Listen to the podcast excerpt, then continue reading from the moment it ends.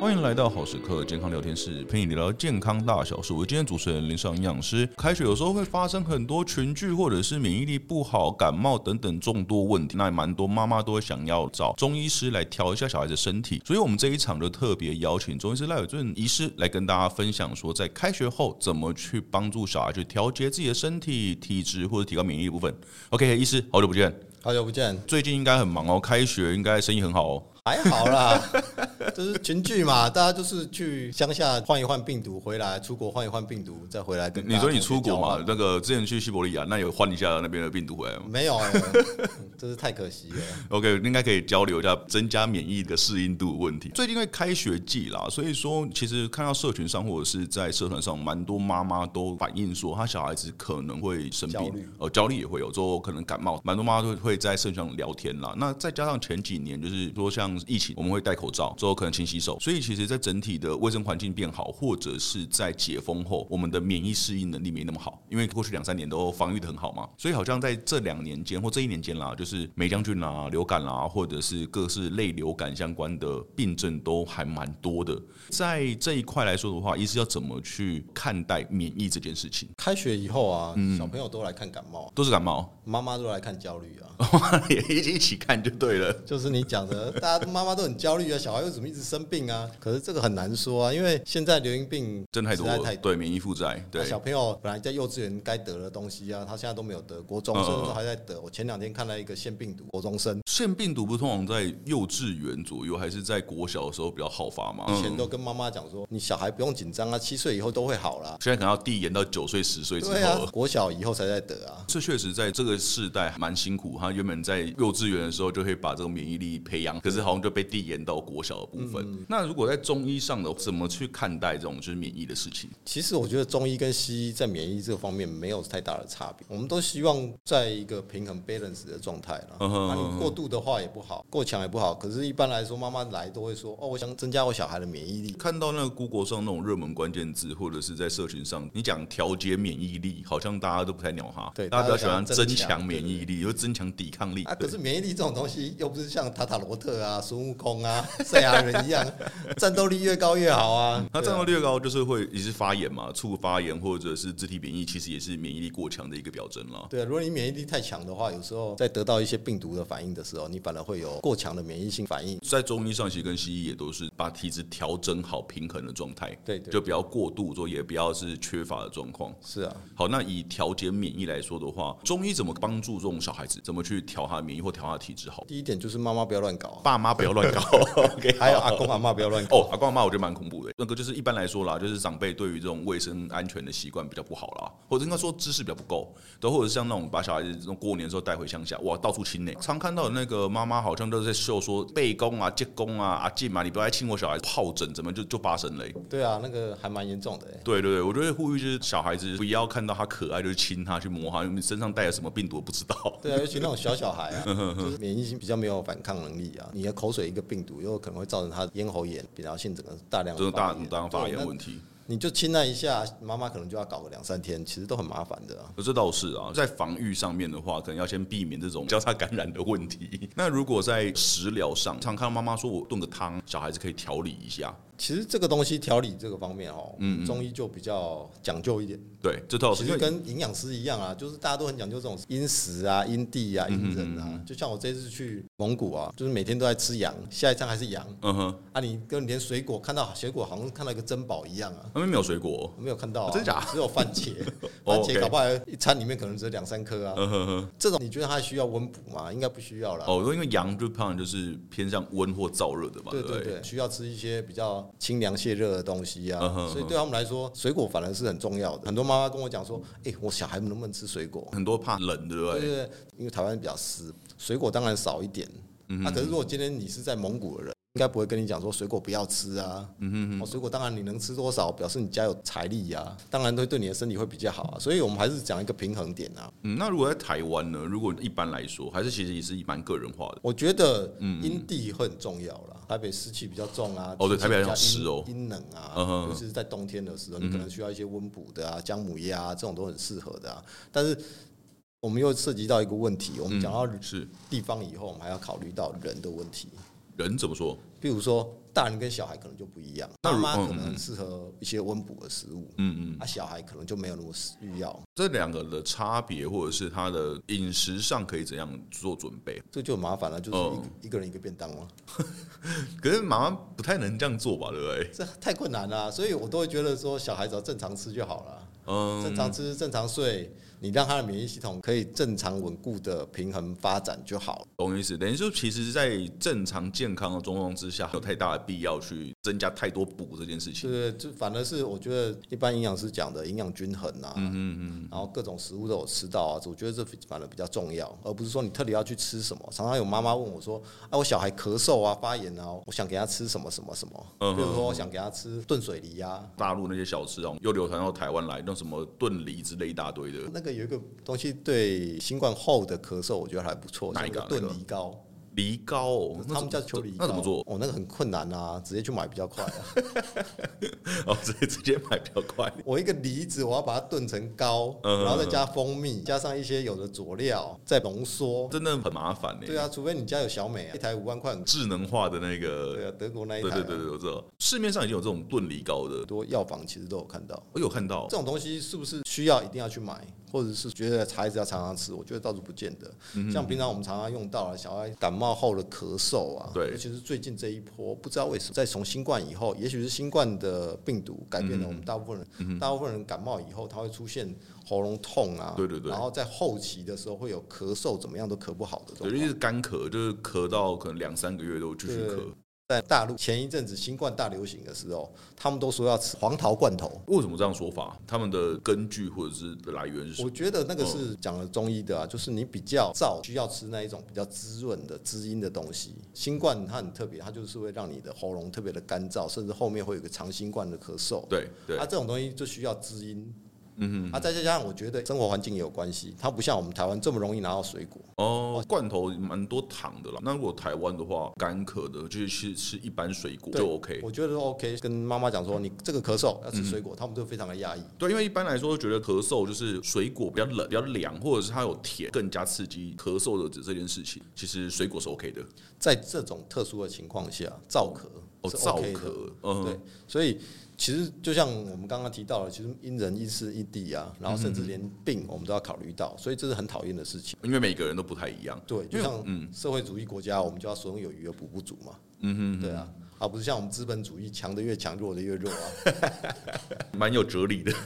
讲到燥咳，那因为有些人会感冒，他会有痰，那是属于湿咳吗？还是有这样的分分法？通常我们会这样讨论啊，痰这个东西，它是一咳一下一口痰吗？对，嗯，还是说它咳一下，它要咳一段时间，它出现一口黄痰？会很黏，对不对？慢慢滋生出来之后，一口黏在里面，但是对有时候是一吐就可以出来的。啊，有的是卡在那里，对对对对上也对上不下不下嘛，对对对对对啊，甚至有一些你听到声音就是完全没有痰，要么不咳，要么就咳得非常严重。哦对我们讲的慢性支气管炎啊，嗯哼很多会有这种状况。啊，这种时候就是比较倾向于我们讲燥痰，一咳就一口痰，像老人一样，嗯一咳就是一个泡泡的痰。通常我都会建议你吃一点温热的食物啊，譬如说麻油鸡啊、哦当归啊。那这样会不会太过燥热啊？还是其实因为就是台湾湿冷还好？我觉得是看当时的病后，一般的孩子我们就可能不会这样做。如果只是咳嗽啊，不理他，观察个两天呃再决定要怎么做处理就不要说我一开始有一点点咳嗽症状的时候就直接去判断，还是要看它是属于哪一种的类型。不需要说急着要去做些什么。可是妈妈就是会焦虑了，就开始咳好，再对，去阿给医公生阿妈也看会。焦虑，啊对对对对对一定不要一个疫情垮结，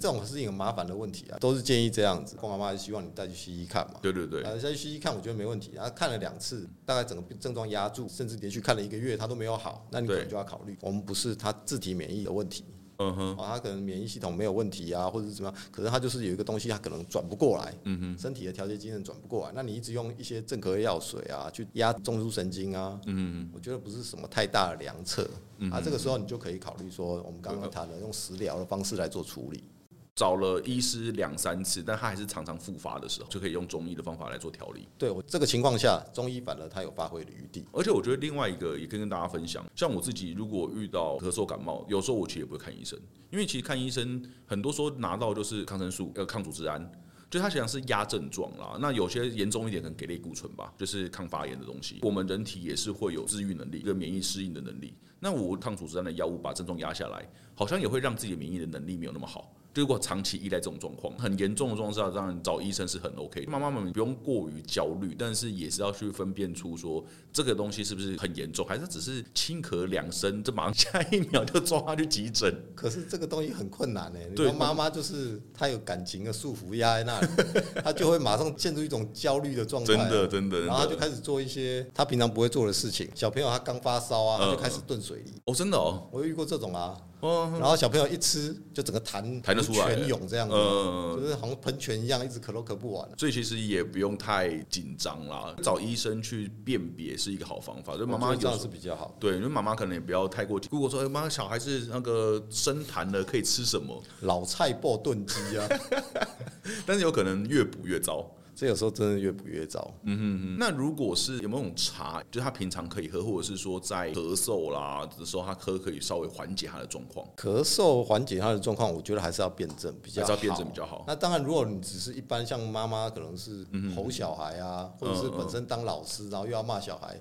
就很辛苦 啊。那喉咙比较干咳，那一般的碰短害啊、呃，洪大海洪对。大海啊、罗汉果啊，我觉得这个都是可以滋阴的。那我想要问，川贝枇杷膏它是中药，对不对？是的，川贝枇杷膏是适合所有的状况吗？因为照刚刚讲的话，蛮多都是要辩证的。因为川贝枇杷膏好像是我们从小到大，只要喉咙不舒服，就哎、好像可以来吃一下这样药方，而且感觉上已经不像是药方，而是居家常备的一罐哦哟，注意看看。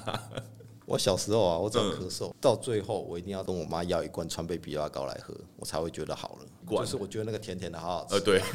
我一定要再吃一下啦。那一种的，你要知道它的来由是哪里，那哪里啊是？由叶天士嗯哼，他为了一个孝礼，嗯嗯，他母亲重病，然后在躺在床上一直咳嗽，那个阿嬷就身体很虚弱，对一些燥咳，身体没有办法有营养的补嗯充，造成他的肺结核啊，或者是当时我猜他可能是肺气肿。哦，哎、那蛮其实蛮严重的。那时候没有办法治疗，只好看能不能把它的营养成分、身体的营养吸收的能力把它拉起来。嗯枇杷膏它做成膏状，它一定有带有很多的糖。糖对，蜂蜜啊嗯嗯，然后它这些药材都是一些滋润的药材，他的身体就慢慢的就好起来。因为其实那个年代应该很多免疫不好也跟它营养不良有关啦。对对它热量不好，所以用川贝枇杷膏可能或许不是这么百分百是川贝枇杷的好处，而是因为糖把它的营养拉高，之后让它有抵抗力也说不定。对，也有可能。相对来说，它可能再加上一些助类对药，材还，有不误的药材，对对，嗯辅助的药材啊，它就慢慢的它就好了。所以从此以后，那个笑脸很高兴，嗯，他就把这个东西分送给大家啊。到底适不适合所有的人？我觉得它真的还蛮适合在新冠后期那种干咳的人，或者是你咳嗽老是不好，你也没有痰，嗯哼哼，对这种人，我觉得还挺适合的。偏向干咳类的，对对啊，可是如果今天他是一个，我老是觉得喉咙有个痰，嗯，是吞也吞不进去，吐也吐不出来，对，或者是一般的咳嗽，我咳了久了会有嗯黄痰啊，会有大量的痰啊，我觉得就非常的不适合川贝枇杷膏，为什么会这样？它是喝了会有怎样更更严重或什么副作用之类它的？会生痰啊。因为它是糖的关系吗？还是我说认为是应该是痰的关系，造成他那个发炎更加的剧烈。也许他可能不会造病程更久，但是他嗯是可能在病程中间会让你更不舒服。就是还是辩证啦，因为我前一阵子大概去年底十月还是十一月忘了，是大家在讲梅将军很严重的时候，我好像也中，那时候就真的是干咳咳到想要把我的肺挖出来，真的一直咳，而且你只要咳一下，像就刚刚长掉，赶快直接咳个十二十次这样子，我也是那种状况。如果是类似这种干咳类的，诶，川贝枇杷膏就是一个不错的选择。对，可是流感的，好像在那个期间或者是在感冒那种期间，大多是偏向湿咳有痰。对，这些感冒的发生的期间啊，或者是你正在发烧嗯啊，刚好的时候啊，川贝枇杷膏没有那么适合。现在蛮多人是说我感冒后，可能我已经没有那些痰了，可是咳嗽症状还有，那那时候就 OK，可能还是要判断一下，还是要判断一下痰多不多这样哦。那如果就是干咳了，就就比较适合。对对，譬如说我们话讲比较多嗯啊，嗯，讲多了他就咳，嗯哦，这种我觉得可能会比较就适合。滋润一下的概念对。为什么我们会特别讨论到这种？因为现在很多人都熬夜嗯哼，啊，这对我们来说，熬夜就是免疫系统它会秀抖嘛，嗯哼，它就是我们中医讲的虚火就上来了。虚火。嗯，哦，可能会嘴巴破啊，或者是喉咙干啊。对其实大家都有这个经验，熬夜以后像酗酒一样，真的真的熬夜那个债一个礼拜才回那来 是因为我们的，大了，真的小孩子好像二十四小时都有电的感觉，它是快充嘛，真的快充只要对。啊车上只要快充对一下就好，我们只有一百一十伏而已。 对，我们充不进去，我们电池坏掉了。 他以前讲啊，三金灯火五金嗯鸡啊，就是在表示说你很认真的在念书啊。可是我们要知道，一根是黄昏啊，二经所谓就是人定嘛，人定对，一一经是黄昏黄嘛，昏然后三经是夜半，对。然后人定的时候就是该休息的时候。可是你看现在几个人，哪有可能？我可能十点九点面睡觉对的啊，啦、九点十一点我还在上 班呢。跟患者说，哎、你要早点睡。他问我说我几点睡，我说我比你还晚。他就说那你比我还晚，你好意思说真？的我说我如果不晚的话，我怎么坐在这里跟你聊天？真的。所以这个时候就是像你讲的啊、就可能我们就需要一些私聊来帮助了。嗯，我觉得这是真的比较实际的。嗯嗯哦嗯。那像现在可能过一阵子会有桑葚哎、上阵什么时候、啊？春天吗？还是春天春天嘛。春天嗯过一阵，我觉得桑葚是不错的，它可以让你的 T 细胞比较健全，促睡眠啊，降血脂啊，嗯而且它没那么甜。哦，那不要把它做成当成果酱啊了。如果哦那就不 行那了啊就不行了，自己再加糖。刚刚有提到发烧，我觉得其实妈妈们应该或者是民众们蛮好奇发烧这件事，因为很多人都想要一发烧就把烧压下去。那这件事情在西医上是觉得不好啦，因为发烧是一个免疫发炎反应的状态。那如果在中医要怎么看发烧这件事？发烧就让它烧啊，就是不要太严重就好了。这妈妈不可能能够接受这件事情你。知道真的开始焦虑啦， 对啊，三十八就开始焦虑了、啊嗯然后沿着看着温度一直往上走，然后他的焦虑的心情就像那火箭一样一直往上冲啊。跟那温个发烧温度一样。对啊，等到三十九的时候，你觉得小孩子活力还很正常的时候，他就已经抓狂了。发烧感觉它其实应该是整体感冒的一个表征，但我们好像不是要为了表征去解决，而我们是要把它原本的病源拿掉，之后这表征就会消失了。问题是病源是什么，我们不知道，所以我们就会倾向于我没有办法解决问题，我就解决发现问题的人，塞剂啊，嗯呃什么东对西又来了。对对啊，这件事不好，大原则来说是不太好，除非真的烧太过了，有些什么四十四十度、四十一度，那确实可能要注意一下其。实我觉得西医的判断标准都很简单啊，小孩如果活力是正常的，嗯哼，他的神志是正常的，他没有神志不清的状况，然后他发烧并没有让他的活力减退，不用太大的担心。这我觉得是一个蛮好的判断标但准。是如果他今天已经发到，呃，他譬如说我有遇过一个小孩，他三十八度、嗯嗯，三十九度，他就开始神志不清了。哎、那其实温度没有很高哎、对，其实温度不是重点，他已经神志不清了，叫也叫不清楚了。然后你跟他讲话，他也跟你讲一些狗屁啥的。嗯哦，比较大的孩子，你还比较好判断，那就直接送了。那如果完全没有办法判断的，啊，譬如说那种小娃娃，那我觉得还是要给医生看过。不要随意去把烧压下来，对啊，毕竟我们健保这么便宜啊，方便方便，廉价我觉对得那有点 方便方便，不能说廉 价。我们讲廉价，感觉上我们有健保局欺压我们钱。哦，那其实我觉得这也是要提醒家长了。我觉得是阿公阿妈们比较容易发生这件事，就是好像家里有什么退烧贴片或什么退烧药，就先吃了再说。但其实吃了有可能反而像，就有时候免疫上就这样，只是你把症状压下来之后，好像还不好去判断它到底发生什么事情。 对，而且有可能就是他要流太多汗。流太多汗，我们中医里面讲嗯汗多伤心啊，我嗯，就有这种经验，就是我刚开始当爸爸的时候，我嗯跟一般的妈妈一样，小孩发烧，我就惊慌失措了，你知道吗？医生也是有焦虑的状况对。对，我就惊慌失措的带去急诊室。嗯哼，啊，急诊室刚好还遇到一个学弟，嗯哼，学弟就说啊，你来干嘛？ 我说我也不知道我来干嘛。 他看完了以后，他就跟我说啊，这个退烧我也只能退烧啊。嗯，那时候我也惊慌失措地说啊，那那那那好退烧退烧， 就一退啊，可能小孩本来他就要退，经过半夜的折腾，嗯，然后加上那个塞剂一塞下去，他整个人就狂冒汗，冒到整个温度降到比正常的还要低很多。哦，对，因为流汗就等于对对啊散热啦。所以他那一场感冒好了以后，哦嗯，他一个礼拜到两个礼拜，他的食欲啊、精神啊都没哦有反办而法比较恢复虚，对不对对？对对，反而没有说我们平常看着他，然后只是小小的感冒，他嗯恢复的那么好。懂懂懂对，这蛮深奥的啦。对，嗯对可是我跟你说，过了一年了，嗯换我儿子的时候，哦嗯，我刚才那个是我女儿，我可能讲错了，就是换了我儿子发烧的时候你，又跑 去急诊我又跑去了，学弟又在那里，你又来干嘛？我说我也不知道我来干嘛。